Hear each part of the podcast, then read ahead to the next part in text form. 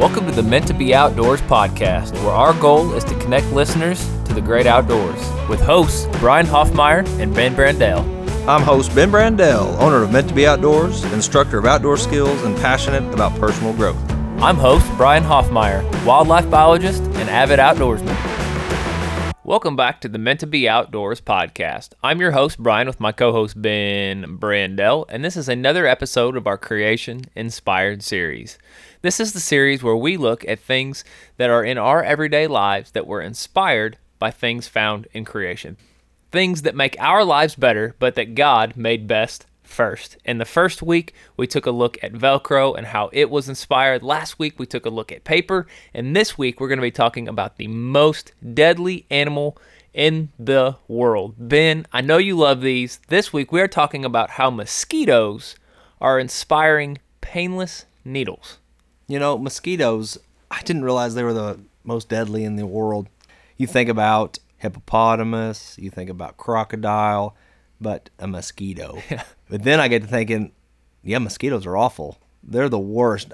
Yeah, I don't know of anybody that's died from one personally, but I know how awful they are to be around and how they can make you literally go insane. Yeah, they they can ruin a fun night outdoors. I mean, that summer evening, it's gorgeous outside, 70 degrees. You want to watch the the sunset and listen to this the peepers, the bullfrogs croak. You go sit outside and yeah. I mean, and then they just they just don't oh. leave.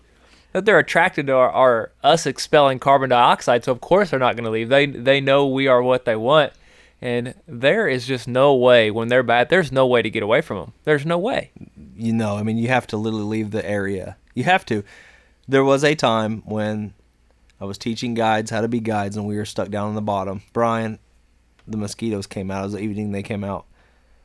I I, remember like how I w- was in tears because I couldn't leave. I had to be there, and just the noise alone, just the noise of, of 40, 50 of them hovering around you.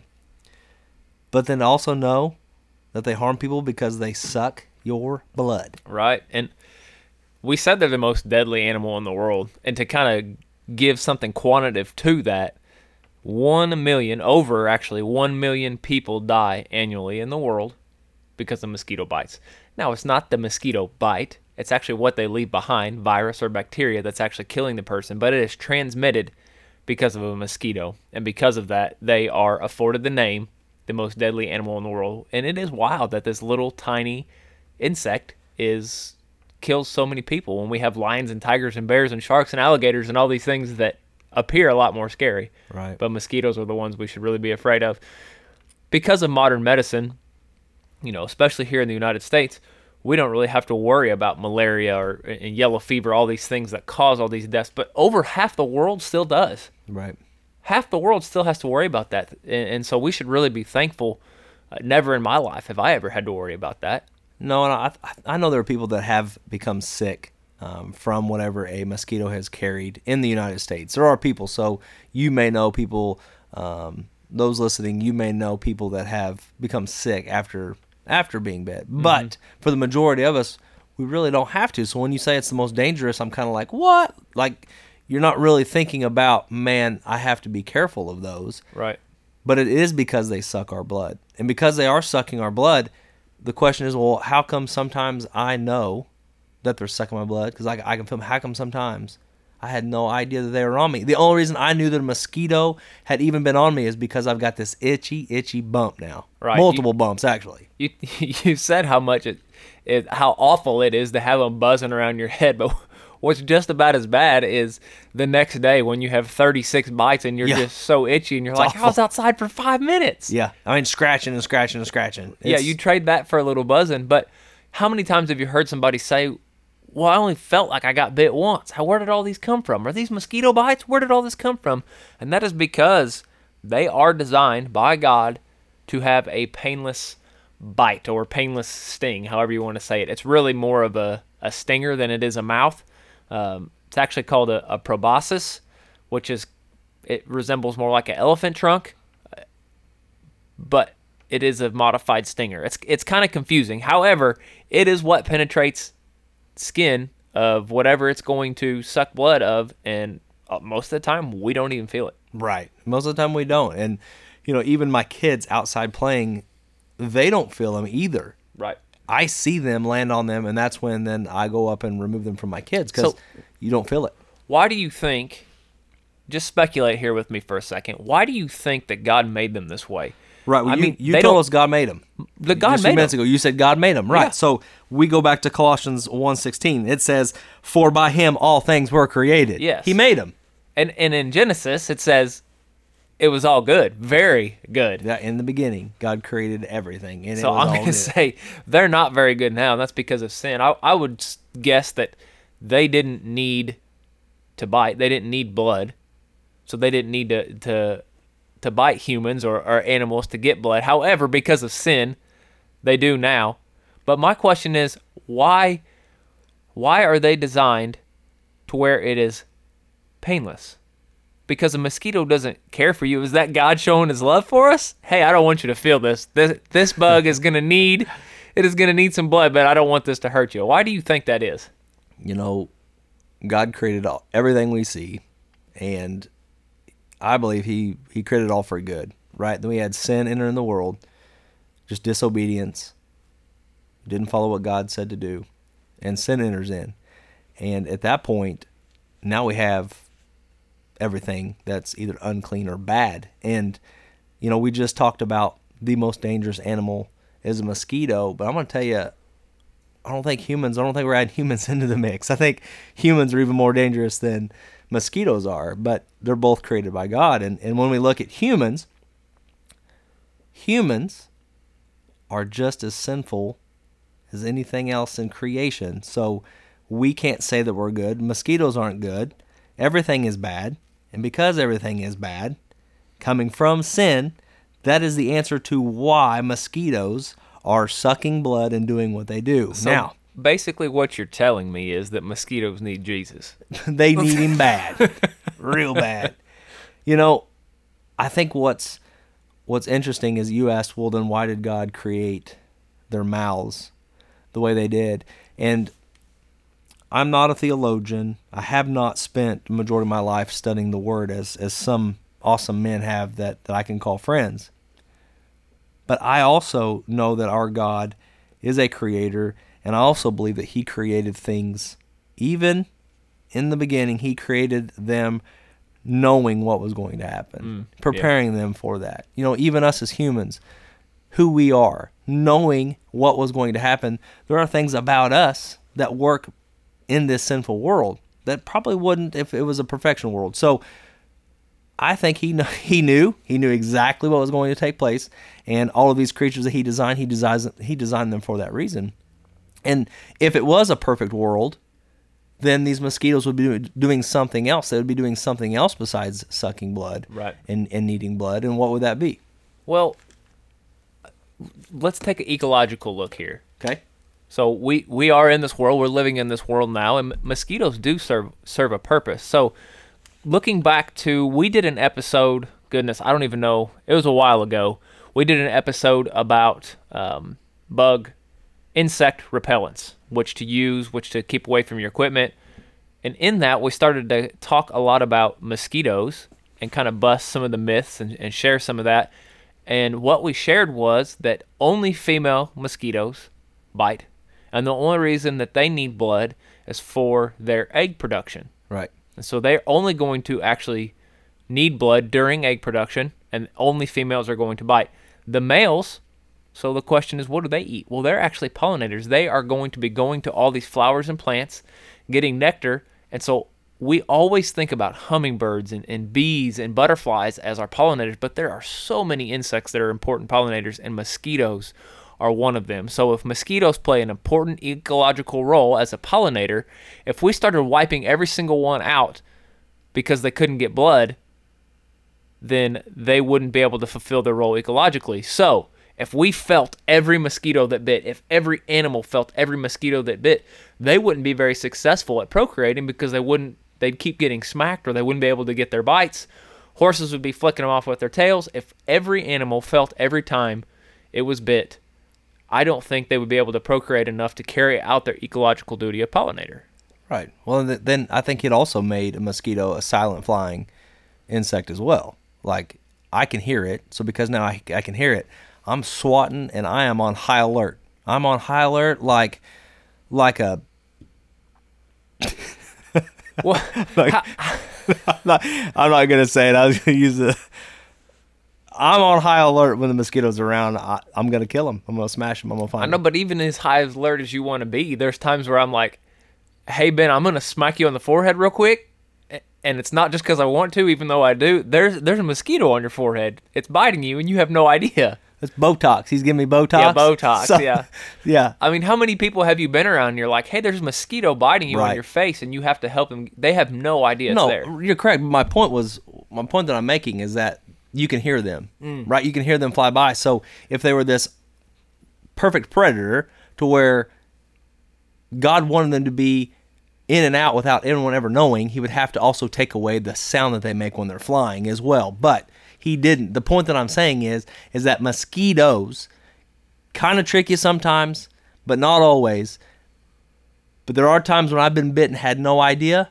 But once I have heard one, or once I have been bitten, I feel like now my senses are turned on. Yeah. And now I'm swatting at everything. Like whether that just touched my leg was a mosquito or not, I'm swatting it. and I'm moving and it's it's gonna be gone. Like that's how high alert I am because well, I hate the itch. Yeah, I can see you now. Like your son brushes across the, your leg, walks Yeah. by you, and you're smacking it by the bonfire or Oh something. yeah. Yeah. It could be a fly, it could be anything. It's I'm smacking it. So I feel like you tell me the perfect mosquito would be like a hybrid between an owl and a mosquito. Yes. If they could That bite fringe. without pain and fly without making noise, they'd just be really be deadly. They would be. Yeah. It'd be awful. All right, so let's talk about what actually makes their bite painless. Mm. Because researchers, medical researchers at universities, it started overseas in, in places like Japan, and they've actually put into production and implemented some of these. But here in the United States, places like Ohio State, I know over the last most recent years have been uh, eh, studying and researching this. The problem is, though, there hasn't been a lot of funding. They're, they seem really confident in saying, you know what? we can do this. We can replicate what a mosquito does to a human into a needle so that people can get the medicines and things that they need painlessly, but nobody's wanting to put money. We need funding and we could put this out. So they've done the research, they feel capable of doing it, but it's not really into production and being used in the United States, even though it could help millions of people because there's not a lot of funding going to it. But let's look at the mechanism of how a mosquito bites to see what these researchers are really seeing and why they think that it can help people. First of all, when you're when you're inserting a needle, the the pain that's caused from it really is dependent on three things. One, the contact area, so the, the skin and nerves that are in the area where it's actually making contact, the force that's being used to penetrate the skin, and then the angle of that penetration is going to matter a lot too. Is it going straight in? Are you kind of tipping that needle back and going in at an angle? Brian, people might be cringing right They now. probably are. People hate needles. Do you I- hate needles? I didn't even ask you that. You know, I don't hate them. Like I'm, it doesn't keep me from going to the doctor. But when they're doing their thing, I keep my head looking the other way. Hmm. I, the the main reason I do that isn't because of the needle. It's for me. It's I don't like my blood leaving my body, and when I feel like it's leaving my body, it I kind of get nauseous. But the needle itself, no, no, it does hurt for me. When they shove that needle in my arm, I can feel it. It hurts. I don't enjoy it, and I'd prefer to never have to do it. I'll admit that it hurts, Mm-hmm. but I'll also say that I'm not gonna say I like it, but I don't really care. Like I watch, especially if I'm getting blood drawn. I watch. I want to see what they're doing. If I'm getting IV, whatever it is, I want to see because I want to make sure. Maybe it's my lack of trust for the person. I don't know. I want to make sure that what they're doing is the right thing as far as I know. Right. And I don't want to watch anything's crazy happen. So I, it has freaked um, some phlebotomists out before when I was watching. They're like, "Are you are you watching?" I'm like, "Oh yeah, I'm I'm seeing what's going down here." Uh, so yeah, I don't I don't really mind it that much, but I will admit that initial when it does penetrate the skin that first time, it hurts. It does. It hurts. Yeah. Yeah. And you know, a mosquito, a mosquito, there have been times I can recall where I'm like, "Oh gosh." Like I feel it. I felt it. But majority of the time, I don't know. I I can feel maybe a mosquito land on me, but I honestly don't know when it's biting me or not. You know, I can tell you precisely when someone's placing a needle in my arm. Yeah. No You- doubt. Yeah, there's no doubt about it. So, Yeah. why don't you fill the mosquito? Let's talk about their appendages that they have that they can actually bite, use their little needle like mouth to draw blood out and, and leave their host really unknowing. And so, the first thing is, and this is really surprising to me, but again, God knows better than we do because I don't think that a human would have even thought this. They have this, I mentioned it's called a proboscis. It's kind of like a stinger mouth, but picture a really microscopic kind of a little bit hairy elephant trunk. And it's actually a sheath. And inside of that is actually what goes into the skin. So they're going to kind of draw this sheath back. And what comes out underneath it is this maxilla. And this maxilla, surprisingly, because we think about our needles and they're really smooth, it's serrated like a steak knife. And I'm like, well, I think I'd rather be cut by a razor blade than a steak knife, like that rough. But the what what researchers researchers have found is it makes all these tiny little points of contact. So think about needles. If you get hit with a teeny teeny tiny needle that you can hardly see, it's not going to hurt as bad as a big one. So the idea behind this maxilla being serrated is that tiny little points of contact are being made, so it's like a bunch of little tiny needles. Secondly, it vibrates the whole time they're inserting it.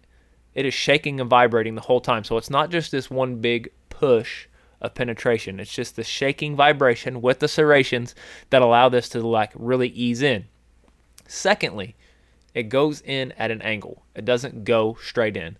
So when you're talking from a physics standpoint about force, anytime you're putting an amount of force in a small area, the pain or the amount of force in that area is going to be higher. An example of that, uh, if you had a two foot round log and you set a 50 pound weight on it, that 50 pounds is going to be distributed around that two foot diameter log, all points of the ground. If you set that same 50 pounds down on a, oh, what's something narrow? Maybe an arrow. Say you stuck an arrow in the ground and you put this 50 pounds on top of that arrow. Well, almost all that 50 pounds of force is in the tip of that arrow. So that is going to be way, way, way more painful. If I set the log on you and put the 50 pounds on it, it wouldn't really hurt you. But if I put an arrow down on your knee and I set 50 pounds on it, it's going to hurt, even though it's still just 50 pounds. So that's the idea about broadening the amount of contact that it makes with the skin. So when you go at an angle, it makes an oval shape on impact, just like a needle. If a needle goes straight in, it's going to make a tiny, tiny little circle, and that actually hurts worse than when going at an angle, making this oval shape. So going in at an angle with serrations and vibrating allows this mosquito to insert its proboscis into your skin, find the blood, pull it out, and not get swatted. They also have something that uh, they also have a numbing agent that they release, and it's an anticoagulant. So when they penetrate the skin, rather than our blood uh, clotting, it keeps it open and flowing, and it's a little bit of a numbing agent. So what these researchers are thinking, what they're saying that they can do, they can literally build mic. They're calling them microneedles. It's hard to do on a big scale, but something. Um, it wouldn't be like a, a way to draw blood or give blood through, Right. but something like to give insulin through for a diabetic, or maybe to take hormones through for people that need hormone therapy. These people that that need medicine given through a needle every single day, but it can be given through something small. The problem is they're saying it's expensive to produce and it wouldn't be that it would be expensive for the consumer as well, so people aren't wanting to fund it and get behind it even though they're saying we can produce this. Right. They're they're literally talking about building a needle that has two smaller needles inside of it. One would come out and inject that uh, numbing agent, and the other would come out with its serrations, just like the mosquito, enter and vibrate as it's entering into the skin. They're literally building a big mosquito to deliver medicine. They are. You know, I think it's pretty cool though that man can study God's creation to find better ways to to do what we're already doing or to make it better or to make it simpler or to make it more comfortable. That is so awesome. Well, we've said before, you know, so many people use science as an argument against God, but science is of God. It's a gift given to us. The fact that we, we were able to create microscopes to study a mosquito's mouth and, and the whole mechanism of how it works is amazing in itself. But then not only can we gain an understanding of God's creation in a mosquito, we have the brains and the abilities and the resources to go replicate it. Yeah. It's it's all God's design. It's all God's will, and, and it really is amazing. And I hope to see these in production in the United States someday because there are so many people that rely on needle injections, medicine delivered through a needle every single day. That if these could be out there, it could take pain out of their lives. It could take the dread of having to do that every day away from them because it's not going to hurt them like it was before. Yeah, and I want to add that you know our our doctors, just anyone in the healthcare, I mean, they have done a great job at making it as comfortable as they can. There are antiseptics. There is there is um, different agents. applications out there Right. that you can place on your skin that numbs the skin before they even give you any uh, any kind of needle in the arm. So we are already kind of replicating what mosquitoes do in regards to we numb it before we we either no no matter how we use the needle we're not, no matter if we're injecting or taking out but um, you know we already kind of do that today which thank you thank you for all those that, that truly care for us that, that don't want us to be in pain Right. The part of it that we're not doing that I that really was surprising to me because you think about every needle that you've ever seen or every needle you've ever been stuck with, they're smooth. right And intuitively you would you would want something to be smooth to not catch and pull out. But when you look at a mosquito, they have this serration. It was amazing to me when I learned that. That's why I really wanted to share it. So hopefully that this is a, an invention that can come out and come into production. We have it um, to, to, to help people. And it is just another testament to how creation is so amazing, how God knows better than us. You know, we have another episode or two of this series coming up, and we're going to talk about a couple of things that they we, humans are trying to replicate them, but they're so amazing and so out of this world that we can't.